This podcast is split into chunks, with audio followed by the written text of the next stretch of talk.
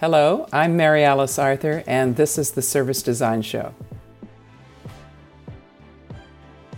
Hi everyone, I'm Mark, and this is a brand new episode of the Service Design Show podcast.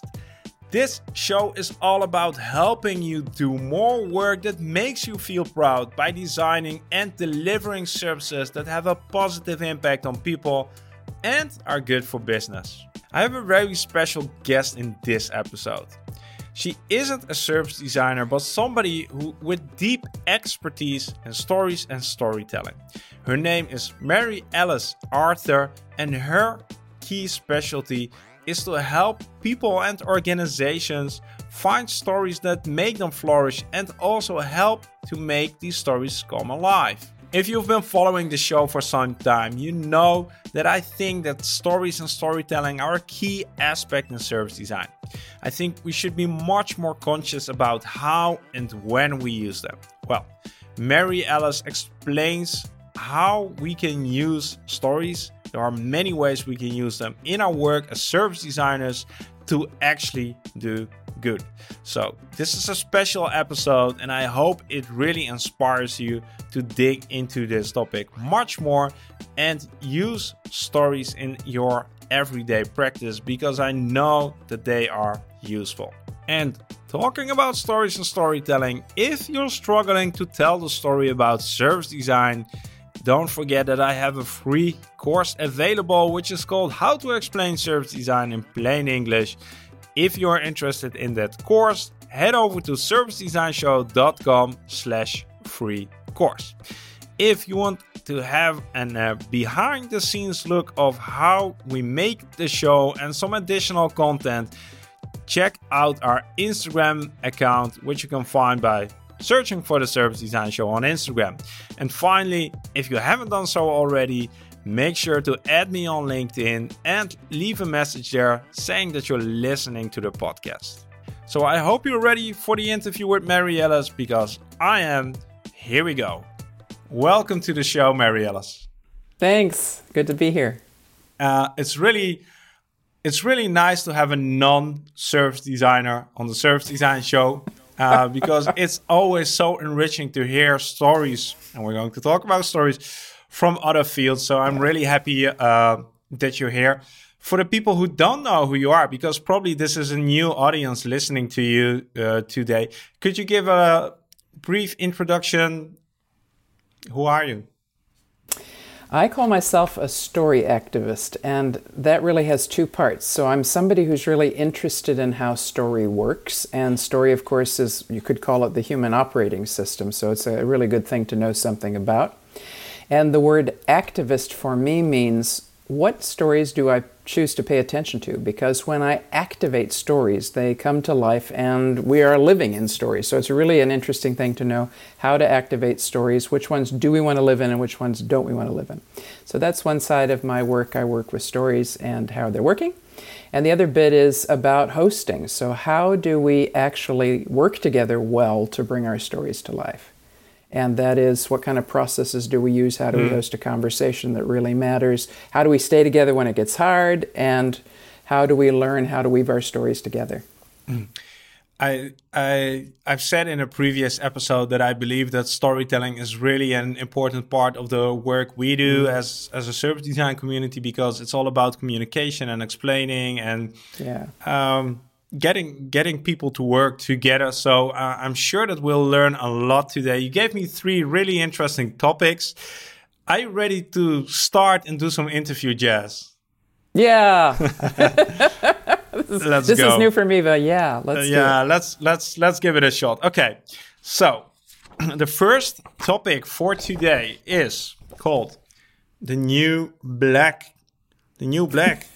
And People are probably going like, starting. Can you why, why is why are we talking about storytelling as the new black? What does that mean? And so this is a phrase that comes out of the fashion industry, right? Hmm. Black is the traditional color people wear in urban settings. And if you have ever watched a fashion event, so guys, don't worry if you haven't, but if you've ever watched a fashion event, there's lots of color, there's lots of movement, there's lots of clothes, and then the designer comes out and they're always wearing black. It's very interesting. They're very plain.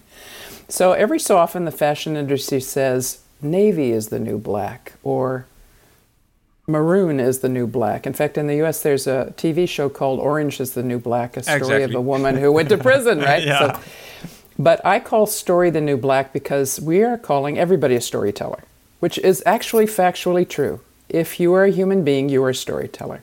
But we call our music people storytellers. We call our authors storytellers. That's more kind of a legitimate one. Sometimes we call our politicians storytellers. So we're we're kind of labeling everything story. So story is like out there floating around, but not everybody knows how to work with it or what it really means. And why? The first question is: Is there a big difference in the attention for stories and storytelling for, let's say, in the last five or ten years, from your experience? And where is that coming from? That's the second question. If we look at the history, this is an interesting thing. There's a book out there called Megatrends that was written in 1983 by John Naisbitt and Patricia Aburdene, and they were they're trend uh, future trend people, and they had written about these things that were coming up. The only one I remember out of that book was called High Tech, High Touch. So it was interesting that in the 70s was the rise of personal computers. That's when Steve Jobs and his mates and others started working on everybody should be able to have a computer. And at the same time, the storytelling revival started to happen in the US and the UK. So suddenly people used, thought it was kind of interesting to get together and listen to traditional tales and tell personal stories and things like that. So these two things don't appear to be related, but they, in my book and from this particular future trend, I think they are. And if you look at social media, social media these days is a massive platform for personal storytelling. So it was about 2003. You've had Annette Simmons on your, your show. Yeah. I met her around that time because the first people talking about organizational storytelling started meeting about that time. That's Around 2003. So 2003. like 15, 15 years ago. Yeah. Yeah. That's also when IBM started. It had the Cynefin Center. Dave Snowden's work out of that uh, started in IBM, and their interest in story started then. That's when he was also working. So a lot of people started talking about it then, but I used to talk about it as a, a fresh green field, and there were people outstanding in it. I mean, there were people standing way over there. and when I started talking about storytelling in 2003, 2004, people looked at me like I was crazy, and they would say, "Oh, that's interesting," and then I could see them turn the other way.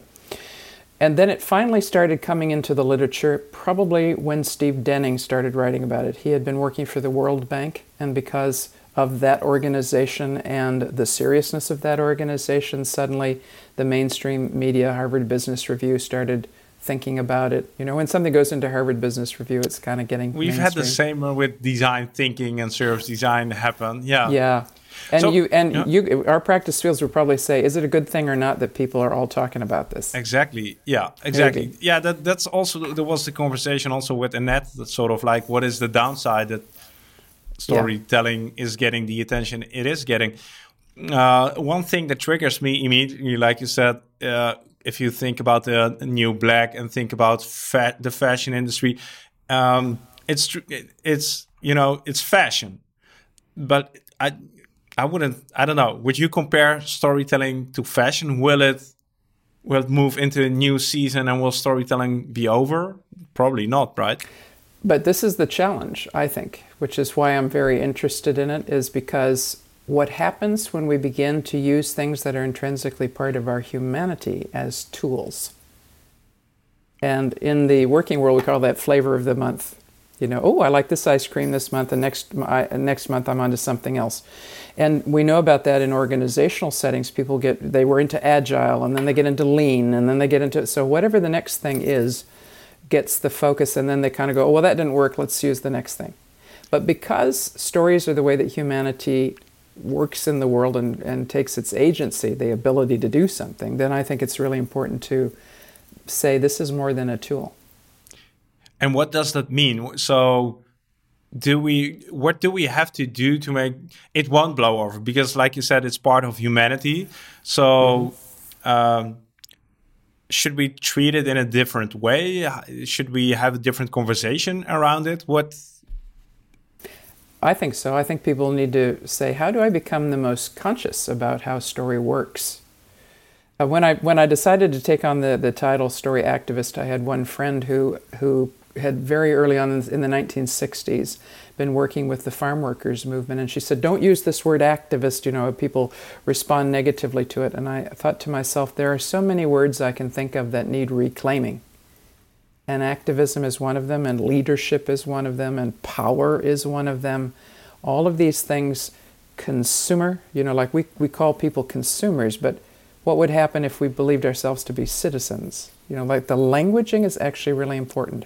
How we define things and so we're in that period when things need reframing, renaming, reclaiming. These mm. all rhyme interestingly mm. enough. I didn't mean to do that, but we, we need to do some of that activity to say, what does it really mean?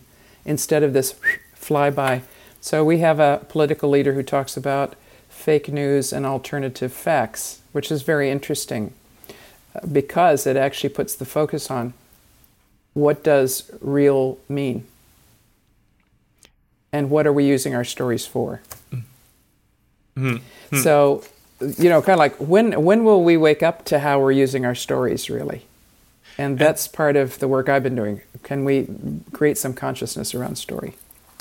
And more consciousness. So, how how would you describe the way we're using stories these days? I think about it as three waves. So, and, uh, yeah, they're yeah. kind, of, kind of like waves rolling in. But the, the biggest one right now is influence. So we are in the wave of influence. And people, especially organizational leaders, want to learn how to tell stories because they want influence. They want to say, listen to my idea, or um, you should you should trust me on this, or buy my product, or here's um, you know our product means this, so we're going to tell some stories about it. So by far, I think what's making this incredible rise of storytelling is the wave of influence. People believing I want influence. The oh. question, of course, is what are you using your influence for? For good or for evil? yeah, because a bulldozer is simply a tool. It can knock down something precious, yeah, or yeah. it can make the way for something to be built. It all depends on how you decide to use it. So a story is the same. Hmm. I would say there are no innocent stories. Every story is asking for has something. an agenda. Yeah, yeah, and maybe the agenda is just, "Mommy, will you listen to me? Hmm. I want to tell you." You hmm. know, or, or, I'm I feel hurt and I want somebody to be to to to know how I feel, or this happened and I can finally express it. All of those stories are asking for something. Will, will you be sharing the other two waves in uh, yes. the, the, next topics? Okay, so th- this is a good time to sort of move move forward. Let's move on into the second topic, and I think uh, this will give you the opportunity to talk about the other waves. And the second topic is called story roles. Mm-hmm. So before I get into those, I want to I do want to talk about the other two topics yeah. before I get into ahead. story roles. Yeah. Okay, so the, the, important thing to know is this word here. Story, story field. field. So we think about ourselves and about things as having a story, but in fact, we are the intersection of all the stories that we hold about ourselves, all the stories we others hold about us, all the stories of our roles. Like you're a you're a uh, somebody who works in service design, you're a father, you're a colleague, you're a friend, you're a you might be a sibling, maybe you have others, you're a son. All of those things are different stories, and so you're actually not one story. You are you are a field. And it's an interesting thing to know that every person, place, or thing is a field.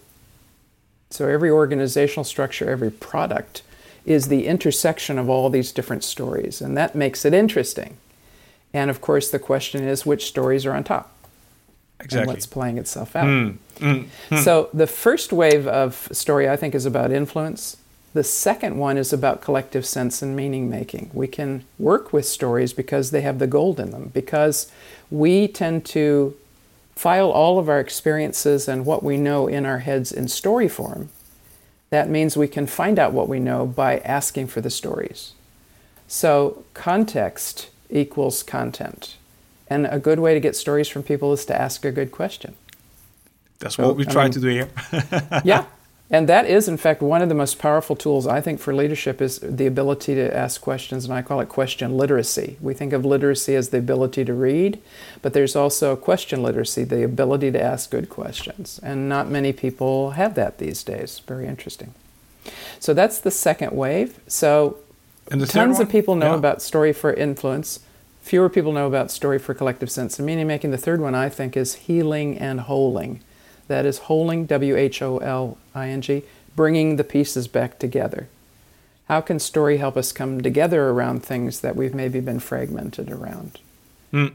And I often think when I'm working with groups, whether people realize this or not, that there is some healing needed before you can get into action. So whether that's uh, I'm sorry I didn't tell you, or I'm sorry you didn't know that, or I need to apologize for this, or I see you now, or any of those kind of things. It's either very covert, meaning people are aware of it, or overt, people are aware of it, or it's covert, something needs to happen in order for people to step in fully. Mm. So very few people know about that one. But that leads us into the roles. So Yeah, how I'll, can I'll you? hold it up once again. Okay. Yeah, there we go. the story roles. So this here's my question in return. What if story could really help you in a variety of ways that you're working? What are some roles you could take on, right? Hmm. so the first one for me when I think about field work, that is how do I find out the story field I'm working in? Then I need to take on the role of expedition leader. And the nice thing about this word expedition is that an expedition leader realizes they need a variety of talents on their team in order to find out what's really going on. So that also means we need a variety of stories in order to find out what's really going on. So, how can we use story to help us explore the territory we're working in? So, that's one role. Secondly, stories can help you develop stuff. I want to take my work further. I want to um, find out how service design can extend through the products and places I'm working. So, this is a strategic approach. So, this is a strategist role. It's a strategic thing to use stories to help develop what you're doing. So, what stories are we going to tell about something, or what can? So, we first of all are going to learn about the field that we're in, and now we're going to go. Okay, well, strategically, which stories should we be telling in order to take our work further? So, which stories do we put on top? Is that yeah? Yeah. Which Yeah. do we do we lift up? Exactly. Hey, look at this. Which stories uh, do we help to emerge? Yes. Hmm. Yeah. Okay. Yeah. And we can help them by by uh, keeping using them. Then there's this role of harvesting. So I use this word harvest. Uh, we know about what harvesting is if we know about farming. So every farmer plants for a harvest. You have a plan. So if you want to be a good harvester, this is about finding out what stories we're carrying, and it's a really interesting thing to, to harvest the story of our project team around service design. What have we learned working on our work? That may take us forward or show us where innovations are waiting or help us to understand who was there that we didn't see at the time. So, harvesting is a really interesting way to use stories. And and how does harvesting relate to the first one? Like uh, exploring which sto- which stories are around. How how do do these two relate? So here I want to search out what's what's the field I'm operating in. You know, what's Yeah. what are, where where are these intersecting stories? What are people saying about something? What do they and usually the stories they're telling are telling me what they believe about it. So what do people believe? Now I might go, I really want to go after I have a specific harvesting tactic I want to take. I want to go after who uh, needs to work with whom to make this thing really work well. So I'm going to ask that as my question and go after stories that will help me to find out about hmm, that. Hmm. This is like a research perspective. Hmm. And then finally, this one is about co-creating. If I want to take on the role of a visionary, then my I can create a story, a future story, to say where are we going to go in the future? Because we the story is like the roadway; it takes us in a certain direction. So, together with what I'm working on, or who I'm working with, or whoever my my uh, co-creators are, we can become visionary and decide where we're going by creating stories that could take us there. And, and this last uh, thing immediately reminds me of politics. Like, the, in Yeah. which story, of which story do you want to be part of? Like, is is Yeah. do you agree? Like, is is that Uh, yeah, politicians are always doing that. And you'll notice the wave. We've been in this wave right at the moment where things seem to be going a bit more right. And most of our politicians are saying, we're going to make us great again. that's not only here, Yeah, but that's yeah, in yeah, other places too. Uh, returning to the good days, returning to the old days. W- what that story is telling us is, I want to take us back to a place of comfort where we felt we knew what we were doing and who we were. The interesting thing for me is, could they decide to do this instead and say, who do we decide to be? That's actually a much more interesting jumping off place from my perspective. Hmm. If we knew where we were and said, oh, so we, we can, you know, if we knew where we were at this moment, then who do we decide to be? How, how, do we, how have we learned to work together? And then who do we decide to be as a result? Could be really interesting. I don't notice politics moving in that direction. It tends to be more populist. But for those of us who are voting, we could say, what stories are people telling? And if I dig into those deeply, why are they telling those? And do I therefore really want to go in that direction with that person, or what story do I choose? If I wake up, get beyond the emotion. Stories trigger emotion, which is why they're really powerful. Which which of these four roles it, um, it, is a role that you find most interesting or most valuable or most yeah interesting valuable? I can tell which one I think is the Do you? Do I have a preference? I like doing all of those things, I but can I'm, imagine. I'm in general I like doing this a lot because this is the oh, unsung role. Yeah. What do we really already know from what we've experienced? If we would go after where have we learned to work well together, or if, if I'm thinking about a product or a service, when has it happened that people are interacting with this at the very the, the very level we hope for, and what helped that to be true? So if we really dig into what we are, what's already hiding in plain sight, that's something. There's something It's- really, really it's- cool about that. I, I I'm thinking about the harvesting perspective as uh, just sort of tuning in to the the stories you want to hear or see because like you said Yeah. it's a story field and sort of you hear all the stories at the same time but harvesting is like tuning in to those specific stories you're interested in like It's you, like you tu- only tuning want to a li- station. you only want to listen to the violins and not the rest of something like that not not not the rest of the orchestra Yeah. Hmm. And um, from your experience, which role is the most challenging or hard? Sometimes it can be this one, The And that's visionary because- role. Yeah. the co the co-creating, because Hmm. often people come to work on something with certain ideas. I want it to be like this, or here's where the potential is, or you know. So, it, and we can even be using the same language and mean quite different things. Hmm. Hmm. And it may take us a long case, time to realize it. Yeah, yeah, yeah. Yeah. So, so you have to sort of establish first a common language before you can even start to. Yeah, and I've worked with this. some senior teams who realized later they were using the same word for different stuff, and that's why Hmm. they could never understand each other. oh, you mean that? Oh, and now I get it. And yeah, and I think language is so important, and that's one of the big struggles in service design. That everybody, if the, the running joke is if if you ask ten service designers for a definition of the field, you'll get eleven definitions, and that's that's Yeah. a, that's really a language issue, right? We don't have a con- our language is not common enough. Um, I'd say. Yeah. Yeah. You So wanted to add make it- something? Yeah, that's that. That can make it really interesting to ask them to tell a story instead of give a definition. Yeah, and that's probably and that's usually what happens. Exchanging what I call war stories, or yeah, that's Yeah, tell me what you Yeah. did and how it went down. yeah. Yeah. Are, are you ready uh, to move on to the third topic? And I think it closely relates to what you started with. Yeah. Okay. I am. You you said you call yourself uh, an activist, so here we go, activist. And the question for you again to come up with an interesting question starter. Yeah. How far can we take story? And how how far can we work with it? And that's why I think this whole concept of story activism and- or being a story activist is really interesting because essentially all of us are story activists. And I got this phrase from a New Zealand actor called Cliff Curtis, and he was recorded as saying something like, um, when story is really working, it makes you want to do something. It makes you want to run, to jump, to be active, which is, of course, the essence of story.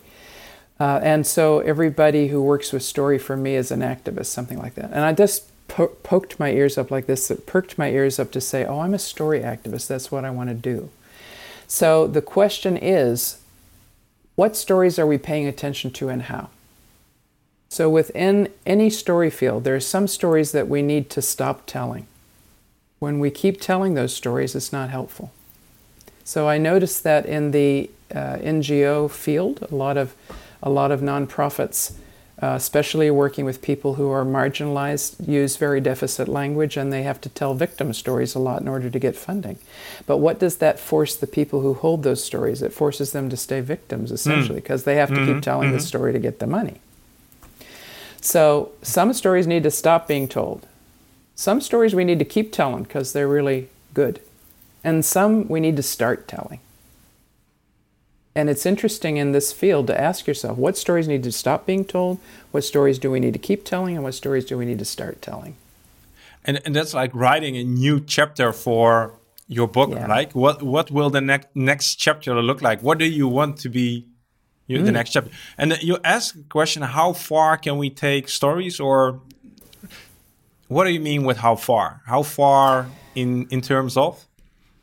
So, do you think about story as a tool? Do you think about story as a methodology? We've talked about it as, as something that can inform some roles that work inside of, inside of the work. Um, is it a way of life? Uh, so I often, when people say to me, "What is story really?" I, I have a number of pictures I hold up. So I hold up a, a picture of a road leading into the future. So it, a story can take us into the future. It's a frame. So often people can't you know they have they whatever their their picture is like mm-hmm. you know whatever this is it's like having a, a, a, box of puzzle pieces that have been put together. I've got my tidy picture. But then suddenly another piece comes in. Where does that go? It's outside the frame. Oh. so it can be a restriction or it, it focuses the way we look at things. Uh, sometimes i show people a picture of a, a bowl of yogurt because story is a live culture and and it's continually being fed. So what are you feeding it? If you feed it negative things, it becomes negative. If you feed it positive things, it becomes positive. But it's alive. And I always say to people, if yogurt isn't alive, don't eat it. It's not any good for you. And sometimes I show people a picture of my suitcase because sometimes our stories are baggage. Mm. They keep dragging behind us, and we somehow are carrying this weight. So it story is all of those things. And it's really, you know, how far am I willing to dig in to see how it can be helpful to me and where I decide to take it and who I can become because of it. Yeah. So this is super inspiring for me because I think no thinking about stories in these different um, application I, will call them applications um, yeah enables you sort of to think how in which places in which situations will i use stories and in which way? Uh, i sometimes tell about that we use stories to sort of uh, communicate results. Uh, we use stories to do research. We use stories yeah. to get people uh, engaged. And it's like it's all those things. It's not just it's not just way of communicating like right? And that's also what you're saying. Yes. there are yeah. uh, you can do more with, with it and that's how far you in, interested to go. What's i don't know if you thought about it but what is the next frontier of stories storytelling stories yeah. What, what's going to happen in the in the next near future well, you know those three waves I talked about, yeah, and, yeah. and I, I, I don't have a big piece of research about them, but I have a little piece of research because I talked about those at a conference in 2017, and I wrote a blog post about influence and on LinkedIn, and 4,000 people, more than 4,000 people read my blog, and I was like, wow, I'm a blogger now. I felt really great. We'll link to the and blog then, somewhere down here. Yeah. Yeah. And then I wrote the second part about collective sense and meaning making. 800 people read that, and I, I was a I got a little bit sad, you know, kind of like what's happened to my big audience. And then I wrote about healing and wholing, and 200 people read that. And at first I was really depressed, and then I went, no, I'm right. it was kind of proof that I'm right because, in fact, it's like that influence, collective sense of meaning, healing, and wholing. So I think we're in that part we're, we're in that time in the planet right now where so many of us realize we've run out the end of our old story. We don't actually know who we are anymore together as a humanity. We don't, we've kind of, what is our purpose? Why are we here? We seem to be impacting the planet greatly and we don't seem to have the will to do something together about it. Why not? Uh, but we don't know what the next story is, and, and so many of us are feeling um, uncomfortable, sad, or even incredibly depressed in our organizational structures. Many of us are wondering if family life is all that is, or feeling incredibly stressed that we have so much to do around even keeping the basic stuff together. So we are at, one could say, a crisis of story. And maybe the, the interesting thing is what do we choose to do with our story together? Because the truth is, there can't just be one story. There needs to be some frame within which all of these ways of looking at the world can, can fit and work and live together. Hmm. And what what is that? I don't know exactly. But what, what's the story what's that connects coming. us? Yeah. Now and tomorrow. Yeah. Hmm. If, this if, doesn't yeah. seem to be the kind of thing politicians are focusing on at all, but it's no, that, that, yeah, it's an it's the most important question. Hmm. If if people are interested in this topic and want to learn more about it, what would be some good resources that you could recommend? The project I'm doing right now is called Story the Future. And if you look at storythefuture.com, you'll find some of the ways we're trying to raise consciousness around what story does and, and how it works. And there's a growing group on Facebook, Story the Future Online Summit is the Facebook group. Um, there are some int- people out there doing some interesting writing on that, including Charles Eisenstein, who wrote um, The More Beautiful World Our Hearts Know Is Possible. Um, David Korten, who's written stuff about what's the next story. Um, of course, Otto Scharmer's work is really kind of touching on the edge of that. There are many people who are kind of coming at it from different angles, which is why I started working on Story of the Future, because I said, where's that place where all of us doing this stuff could meet? Because there is not really a cohesive practice field around it. So many, many people now more than ever, when I look at my, my history since 2003, have very few people now to almost everybody talking about story. Mm. It's quite a different field. So yeah. the biggest question is how can we work together? And let's hope uh, this community will also connect with the yeah. story thinkers community because I think we can collaborate and learn so much from each other. Yes. So, um, so, we're heading towards the end, and I always have one final question, and that is. Um, is there a question that you have for us, for the viewers, the listeners of the Service Design Show? Is there anything you'd like us to chew up on? Yeah, I think of service design, I think in the kind of the most broadest possible way. And one thing that, you know, the built environment, I think, is a really, really interesting place to look. And I'm thinking that specifically, I came back to the US after living overseas for 35 years, some large part of that in New Zealand, some time in Europe. And the way that all of the services and how they're presented act on our psyche is really, really interesting. And the United States has a very particular service culture attitude, which I find phenomenally interesting, but also slightly stressful because it's it's it's kind of a wound up. It has to be operating all the time. So I begin to ask myself: Is twenty four seven actually healthy for us? Is everything on demand actually a healthy human thing? And how do we help people? Become very wise in their consuming choices. Maybe, yeah, maybe what what is the price we're paying for enabling services? Yes. In, in that sense, right? Yeah.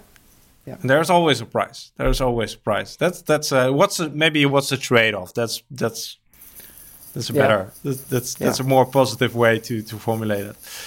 Um, I want to thank you for sharing what you're doing, sharing what uh, sharing about stories and share, sharing your stories. I think I you inspired me at least to to learn and to dig more into this topic, and I'm sure uh, a lot of listeners and viewers too. So thank you, uh, Mary Alice.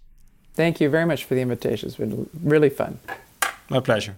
We're almost at the end of this episode. If you enjoyed this episode with Mary Alice and you found it inspiring, make sure to share it with somebody who might enjoy it too. That really helps a lot. And if you're looking for more content, don't forget to check out our YouTube page or our Instagram account.